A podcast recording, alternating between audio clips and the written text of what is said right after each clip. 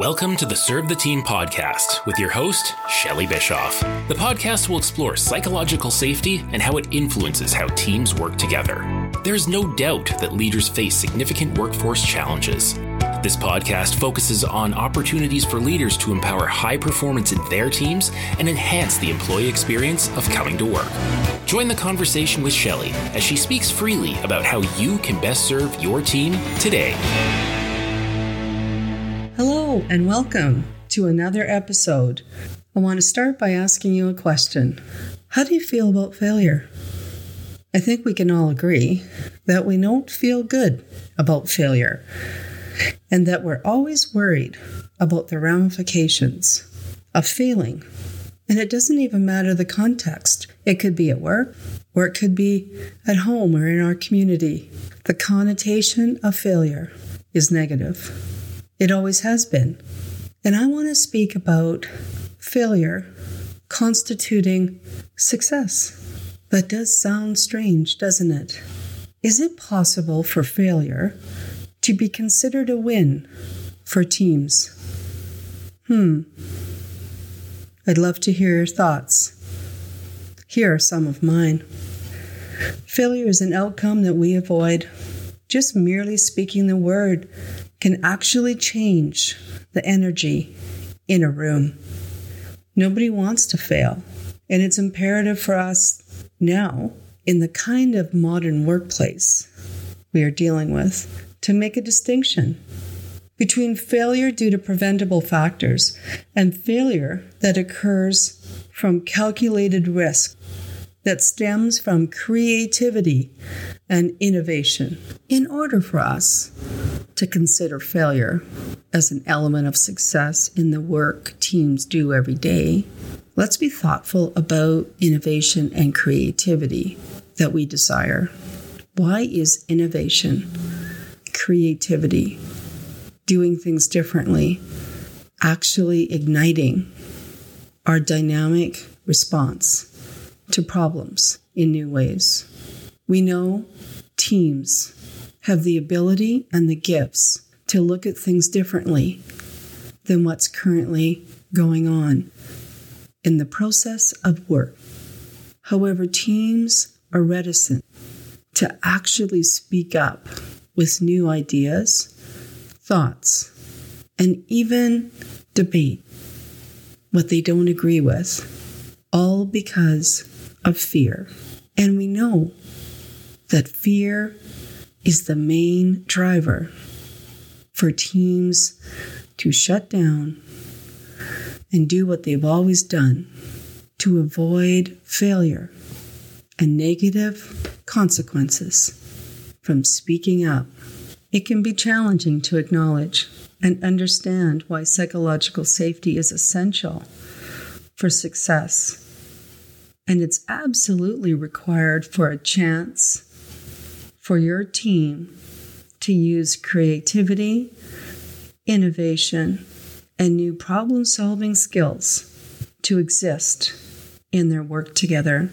Leaders want their teams to be successful, to come up with new ideas, and use innovation to create something that never existed before.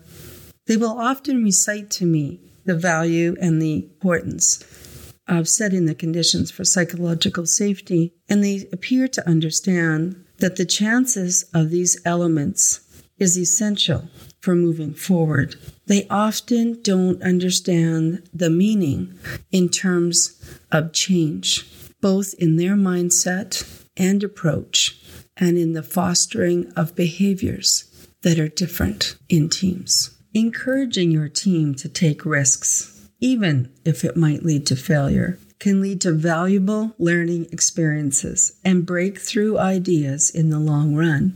Embracing a supportive and open minded environment will motivate your team to explore new possibilities and push the boundaries of what's possible. Remember, failure is often a stepping stone towards success because it provides valuable learning experiences and opportunities for growth. When we fail, we gain insights into what went wrong, what could be improved, and how we could do it different next time. This knowledge helps us refine our strategies and approaches, which inevitably increases the chances of success in the future. Embracing failure as a natural part of the learning process fosters us to build resilience, adaptability, and creativity, which ultimately leads to greater achievements and breakthroughs in our endeavors together through persistence and learning.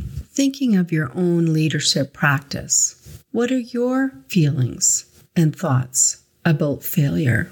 Are you open to taking risks and inviting the team to look at new ways to work, even if the potential for failure exists? How you feel about failure will be dependent on your experience with it, both in your early years of career and during your leadership of others. Consider what's happened around you and maybe to you when failure has existed. Did you feel like the calculated risk was worth the chance of potentially having something fail? Were you applauded and acknowledged for actually trying something new?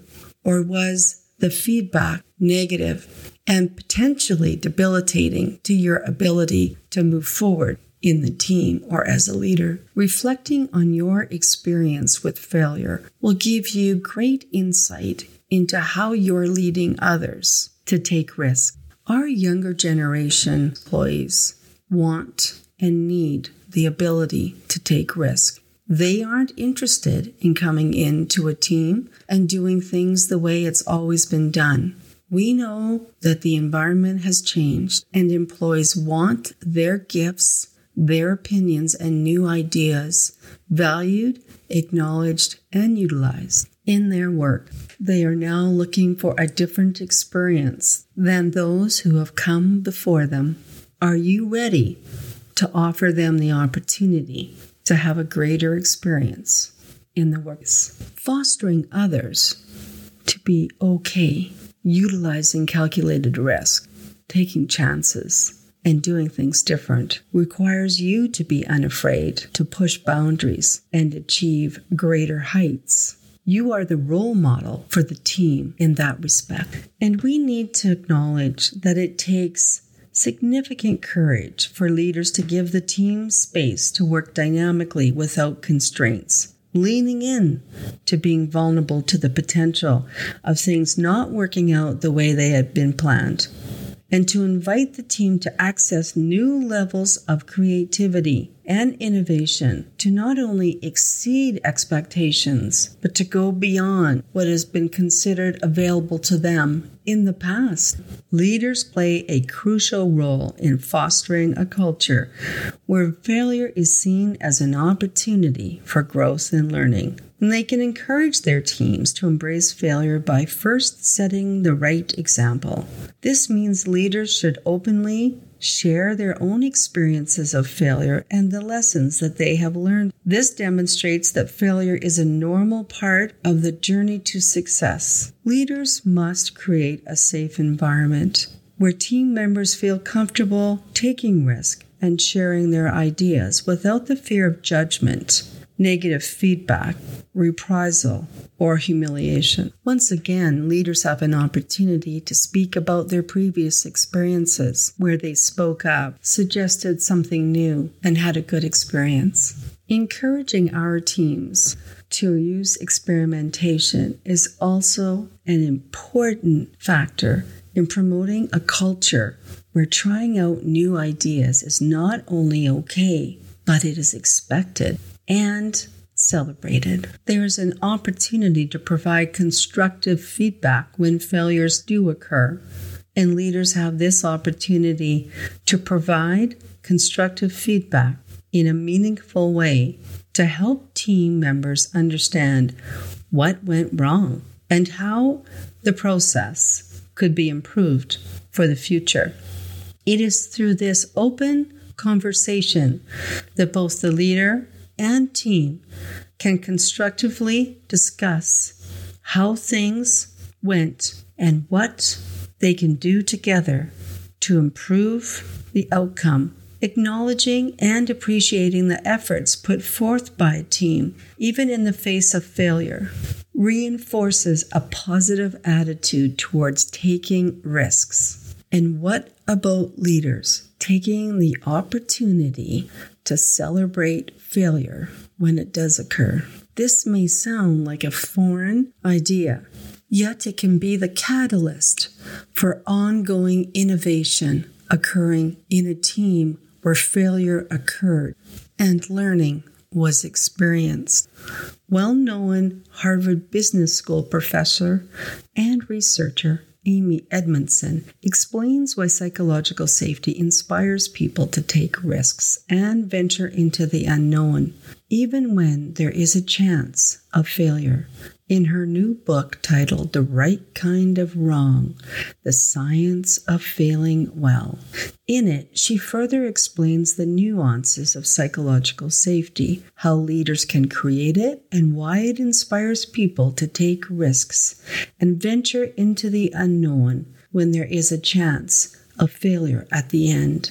She indicates the key, of course, is learning from these so called intelligent failures and becoming even better leaders throughout this process. In my experience, creating an environment where failure is a potential outcome requires a leader to stand back and let go of the potential for negative outcomes as their team strives to push the status quo and embark into new territories of collaborative work. This means being open to the potential of having negative feedback from the organization. However, what is often obscured in the equation of potential failure is the acknowledgement and understanding that failure arose from new ideas, applauding the courage of team risk as a potential because it was more important to attempt something new and different. When we create environments that value flexibility and adaptability, leaders can help their teams navigate the complexities of the modern workplace and seize the opportunity for growth, even in times of uncertainty, where they actually have the power to influence the way in which the work is done and change is embraced. I want to share two stories where teams embraced the potential of failure. The first story occurred more than 20 years ago and involved a large organization with 11 collective agreements. I was the manager for health and wellness and a member of the steering committee. Our work consisted of developing the infrastructure for managing disability throughout the organization. And needless to say, it was difficult with the competing agendas and ideology from every sector represented by employees and leadership. Our initial work together was fraught with disagreement and cultural perceptions of the intent of the organization. However, over a period of time and with frequent failure of reaching agreement, the team eventually found common ground. It was only through the failure that shared learning and understanding was able to bring everyone to the point of building a program designed to do the right thing for the right reasons at the right time. What is fascinating about this particular story is that that organization won the very first Award of Excellence through the National Institute of Disability Management Research for Crown Corporation over 500 employees in 2001. It was one of my highest points of understanding how failure can actually bring a team together to ultimately succeed and exceed expectations. The next story I want to share involves the first two waves of the global pandemic, where I was a member of the incident management team of a large essential service employer, which was tasked to not only ensure the health and safety of their frontline employees, but also had the responsibility for public health and safety.